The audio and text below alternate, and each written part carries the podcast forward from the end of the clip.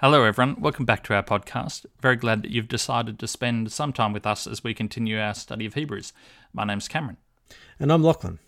And uh, for people who are tracking along with this podcast, Ken and Luke are not with us uh, for this week. And we will miss them, but uh, they will have to listen in to find out uh, what we've what we've said and can no doubt correct us on, on many points uh, during the recording for future episodes. Uh, now, Locke, before I start, um, you won't notice this because your video feed just looks at me, but a momentous thing has happened in my house. And that is, uh, with the aid of my wife, who is phenomenally efficient at tidying things in a way which I'm not, uh, some significant amount of time was spent, the result of which is I can actually see my desk. Wow. That is, that's always a pretty remarkable occasion whenever it occurs. It was an archaeological dig with many strata and layers, and you know, right at the bottom there was there was something that was at least a year and a half old. So uh, that's a very significant thing. So I, uh, with the clarity on my desk, I just hope that it it uh, corresponds with a great clarity of mind in this discussion. well. Like we're into Hebrews four this week, and I don't like the chapter divide that's happened here because Hebrews 4 begins with the word therefore. Mm. So I know we've spoken about Hebrews 3. Um, Ken and I, I think, did that recording. You, you went with us. And uh, so uh, we need to try and work out what the brief dot point summary, what the essential argument it is in Hebrews 3. Um, we've discovered that Christ is supreme, higher than the angels, became for a little while lower than the angels in chapter 2. Um, so that through suffering he could achieve glory, so that he could take many people with him. And uh, in chapter 3, Christ is compared against Moses. Mm. So it's sort of ticking off the great the greats of the, the Jewish religious tradition. And um, we're up to Moses. And Christ is as much better than Moses uh, than someone is who designs a house to the house. Yeah. That's the analogy that's used. And then it points out the fact that the Israelites didn't enter the promised land. God had promised some rest for them. And they were disobedient, which is stressed in some uh, uh, at, at, some length. And then in verse 19, and this is what Ken and I talked a lot about, uh, after describing their disobedience, it says, So we see that they were not able to enter because of their unbelief, and mm. which is a state of mind. And of course, your state of mind is the place where your actions you know, come from. So we had a fun discussion there. Any of our listeners who've not heard the previous episode can can cut back to the, to listen to that wherever you, you get your podcast from. Uh, so the premise is that there's some people who were trying to get to the promised land, a place of rest, um, and they weren't allowed to, uh, or they weren't able to, because of a, their unbelief. Hmm. And so then chapter 4 starts, therefore. Like, do you want to start reading and say the first uh, five verses? I will. I'll just, before I do start, you've mentioned it starts with the word therefore. In one of the translations I'm looking at, it also starts with the word therefore. But I'm going to read it from the New Living Translation, which doesn't use the word therefore, but you can, it uses the word still. So there's a very, very obviously still yeah. this connection across the chapter divine. God's promise of entering his rest still stands. So we ought to tremble with fear that some of you might fail to experience it. For this good news that God has prepared his rest has been announced to us just as it was to them. But it did them no good because they didn't share the faith of those who listened to God. For only we who believe can enter his rest. As for the others, God said, In my anger I took an oath, they will never enter my place of rest even though we know this rest has already been has been ready since he made the world.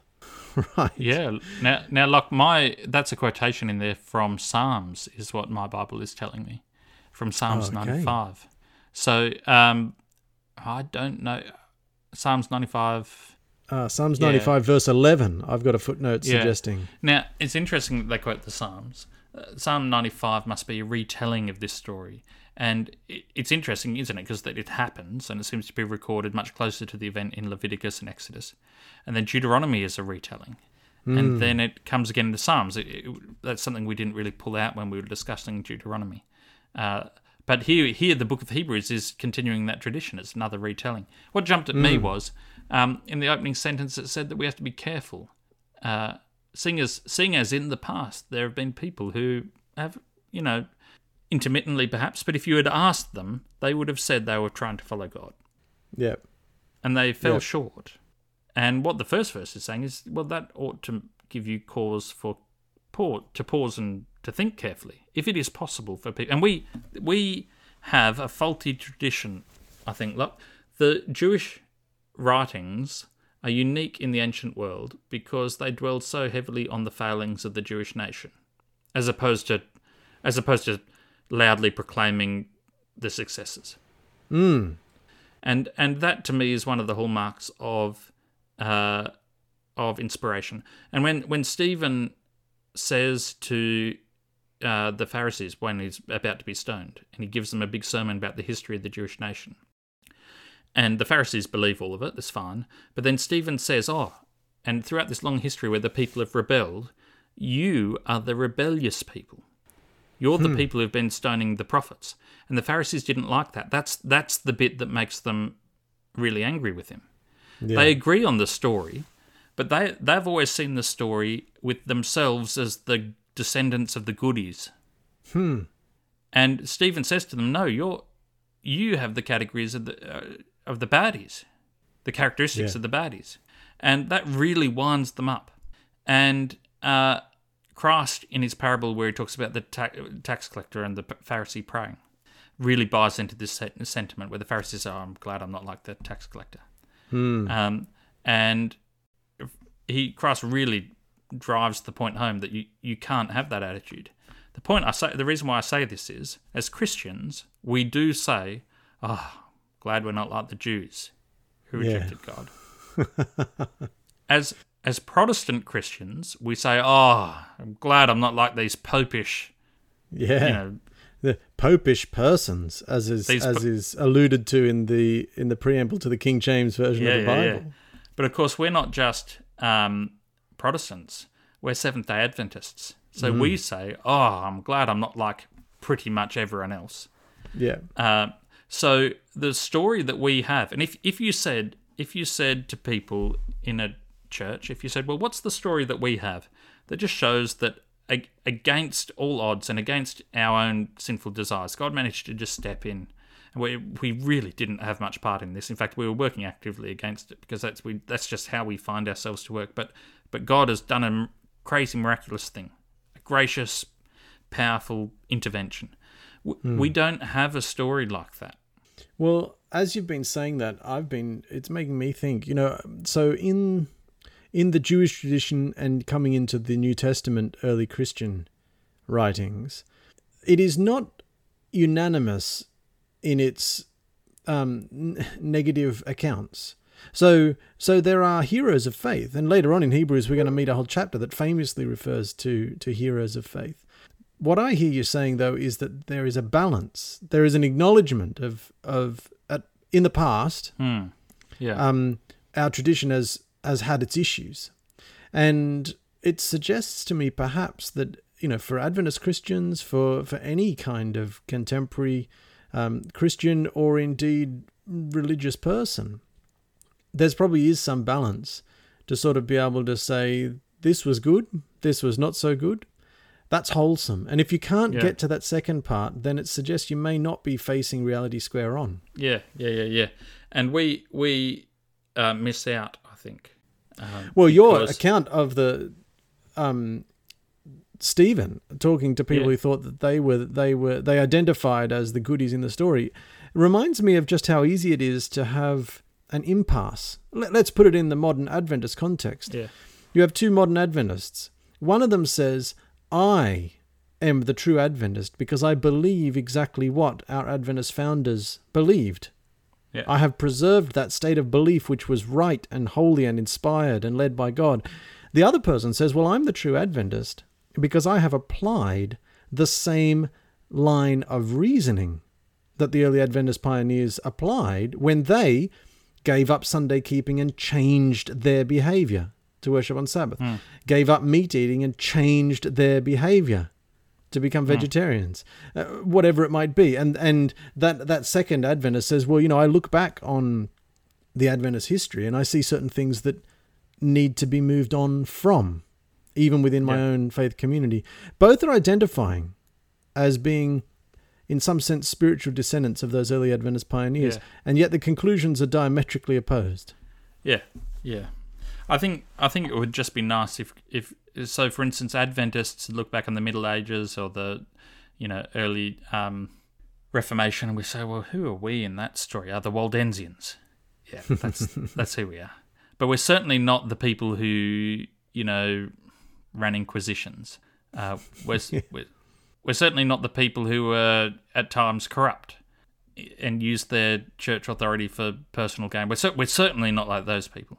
And what Hebrews is saying here is, in this first verse, is hang on, just hang on. There was a whole nation of people. On, on this occasion, it was a whole nation of people missed out. Hmm. So, so don't be so quick to assume that it, it can't happen to you. Yeah. Yeah.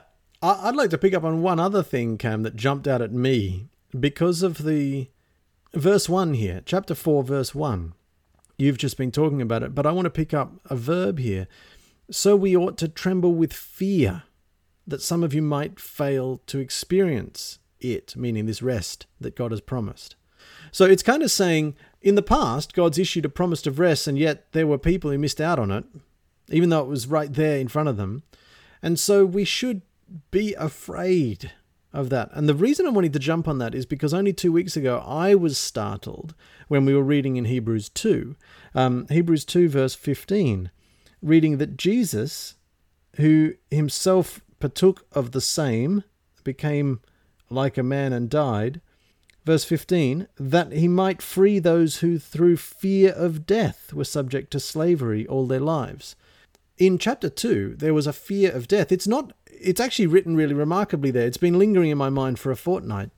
It's not written that jesus came to free us from death. It's written that jesus came to free us from the fear of death and that's what jumped out at me that's a little different to how i've recalled it in the past and yet here we are in chapter 4 and it's and it's invoking fear Yeah, yeah. Um, we I ought would to lo- be. It is good for us to be worried. Yeah, I, I would love to. It's, it's inspired me. I want to go and have a look and see how many other uses of fear occur in Hebrews. Is it a theme or is it just a coincidence? Yeah. It's very good, lot. Um, there is there's some interesting elements to it. Uh, trying to think of an analogy. Okay, it's going to be a flying analogy. I'm I'm sorry, but uh, a pilot who is genuinely terrified of engine failure, uh, to the point where it's interfering with their, you know, if they if you are, for instance, too busy scanning the in- instruments instead of just watching where you're going, you'll get reprimanded by a flight instructor and he'll say something like, "Oh, look, okay. So if the engine fails, it fails. But if you hit someone in a collision in the circuit, that's not going to help you, is it? So stop looking at the instruments and look out the front and just deal with an engine failure when it happens." At the same time, though, pilots are ta- are taught to be afraid of, to be mindful, maybe not to be f- afraid of. Uh, Don't suppose that engine failures will always happen to someone else. Don't suppose that just because you're in a hurry, things will go right. Don't suppose that because, you know, for instance, the latest story I heard um, was it's an old story, it happened several years ago. But in Tassie, there was a, a, a crop dusting incident where a, a guy flew into a uh, power line and killed himself. And he was doing ag pilot. The reason he killed himself is he had flown that paddock three days earlier. And three days earlier, there hadn't been a power line. Oh, They'd, on, they'd only just installed it.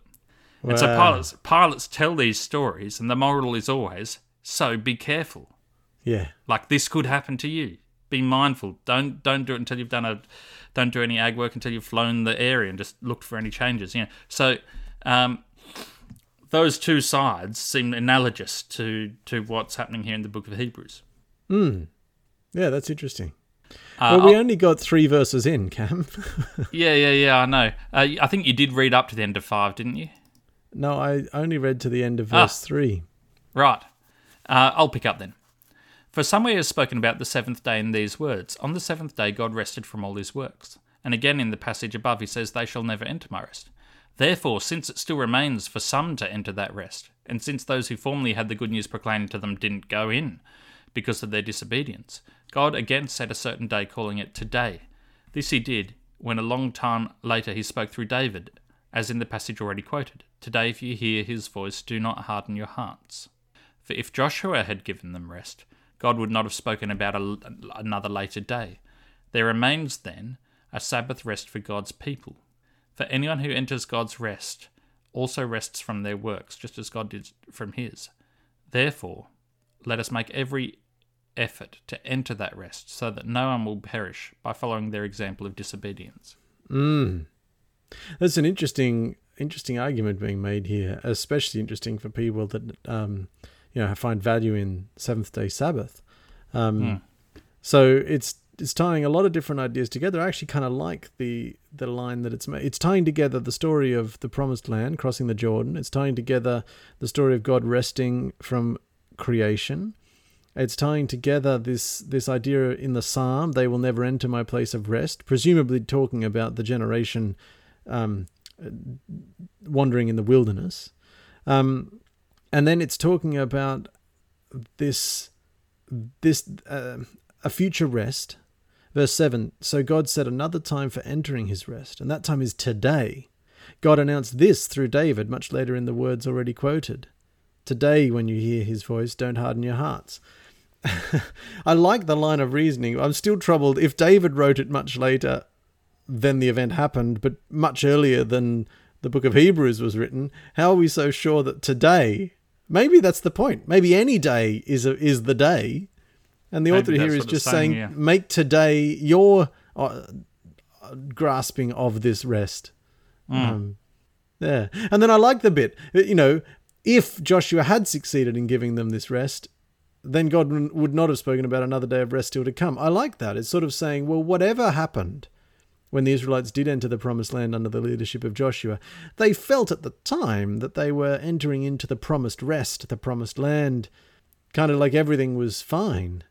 But Mm. the author of Hebrews here is saying, well, clearly, although that must have had some meaning, it wasn't the full rest that God had in mind. Otherwise, he wouldn't Mm. have spoken of something to come. There's there's a lot of cool layering here. Yeah. We very much maintain that the cross is sort of the definitive salvation act, that it's the last big thing that needed to be done before the second coming. But it does make you think, I wonder, has God got something else in store? Yeah. Well, know. th- that actually that conversation came up in a Sabbath school discussion just on just last weekend that I was uh, part of through Zoom, and um, you know, is the the the idea was kind of that someone was quoted, uh, an author of a book was quoted as having said, you know, what if Christianity today is still just the early church? Mm. Meaning, what if there is a lot of Christian history yet to unfold? Um, Yeah. and that everything that's happened up till now is really just the the opening parts of the early church. It was an interesting calibration shift, a paradigm shift to just think a little bit about what that would be like. Mm. Um, and yeah, it, I think there is something groundbreakingly unique referred to throughout the whole Bible, uh, in the New Testament, identified in the in the ministry and death and resurrection of Jesus. So it seems to me that that sort of event doesn't need to happen again. Mm. Um, but yeah, yeah, interesting. Look, do you want to um, read us through to the end of the chapter? yeah, I think there's only couple of verses left, picking up in verse 12. For the word of God is alive and powerful. It is sharper than the sharpest two edged sword, cutting between soul and spirit, between joint and marrow. It exposes our innermost thoughts and desires. Nothing in all creation is hidden from God. Everything is naked and exposed before his eyes, and he is the one to whom we are accountable.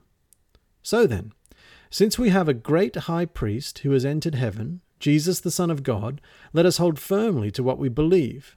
This high priest of ours understands our weakness, for he faced all of the same testings we do, yet he did not sin.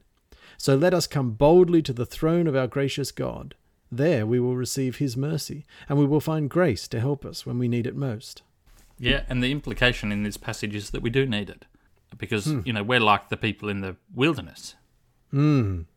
Um, it's it's also an interesting transition into the theme of priesthood, which we've not had. So it's sort of started with Moses, and then there's a very extended sort of segue um, Moses wasn't a priest. So we're, this is the next sort of pillar of Judaism that's that's going to be discussed. Yeah, and, And, those last um, three verses. So you go. Yeah, and and and uh, Jesus has been shown to be better than angels in chapter one, and Mm. better than Moses in chapter three, and in chapter two, what was it? Uh, I can't remember. Um, Well, and it was uh, but, it was better. It, it was chapter chapter two was all about this idea of understanding our weakness. Uh, faced the same testings and conquered Yeah. death. and Yeah, yeah, yeah, yeah, Removed yeah. our fear of death. Yeah, yeah, that's right. And then chapter three was saying Christ is better than Moses, and here here we're finding that Christ is the real promised land, Mm. And and even perhaps the real Sabbath. The Sabbath is here only really used as saying, well, you know what what I'm trying to describe is that the Sabbath is a bit like this thing, except this thing is the real one. Yeah. And um, then now we're getting onto the the priesthood. So I found those last couple of verses from 14 to 16, they felt really like a a recap. If you Hmm. ask me, that's that's what you just what you just summarized of the chapters, the earlier chapters, is exactly the themes that are kind of pulled together in those last three verses. So it felt to, I'll be interested to pick it up next episode when we move into the next chapter and whether we see whether we feel like it was an awkward chapter break or a natural chapter break because this feels like Yeah. it might be. This is a bit of a ra- okay.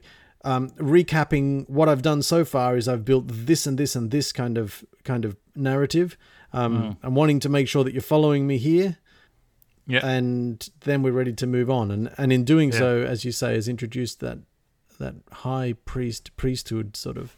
It's argued theme. very well, and Hmm. um, I think I heard it once in an E14 sub school. Might have been Norm Young, uh, but it's a line that I've used every time I've had to teach students essay writing. I was uh, the instruction is to uh, tell people what you're about to tell them, and then tell them, and then tell them what you've just told them, Mm. and that's that's the essential structure to an argument. Uh, but it is it's sort of building up a case uh, fairly strongly. Yeah, yeah. Uh, like, I. Uh, go. it's a shame Ken's not here because uh, back in verse 7 there was this, again, quoting this psalm about hardening your hearts. Um, yeah. Yeah, yeah, and it's here. It's we are hardening hearts. Do not harden your hearts. Mm. I um, it'd be interesting to see how many places that phrase turns up because it's in Deuteronomy a lot. Mm. It's in Exodus. Um, in fact, that's a really interesting tie, isn't it? Because when you say in Deuteronomy that you're hard-hearted and stiff-necked, that's saying you're like Pharaoh. Yes, yes. That is interesting. Hmm. Um, Yeah, yeah, yeah. Uh, I mean, that makes this part, this this passage in Hebrews sound like. Um, so God set another time for entering His rest, and that time is today. And then quoting, "Today, when you hear His voice, don't be like Pharaoh." Yeah. Yeah. so I mean, there's a few challenges in there. Um, I would be. It'd be really interesting to see if you if you said, well, we're going to put on a, a spirit of humility and we're going to tell the stories we love to tell, but we're going to look for the places where we might have placed emphasis too strongly on where we've done well or where, our ancestors have done well or which of our ancestors we choose to tell the stories of and which ones we, we quietly ignore. And this was brought to my attention once uh, when I raised this point in the Sabbath school at um, Launceston. I said, you know, we we tend to we tend to dwell so often on our triumphs, and particularly as Protestants, because you know we have the Reformation where we were right, and it was a great success for people standing up for the truth and speaking truth to power, and we're their descendants, and we we can own that story. And one of the people who was there said yes.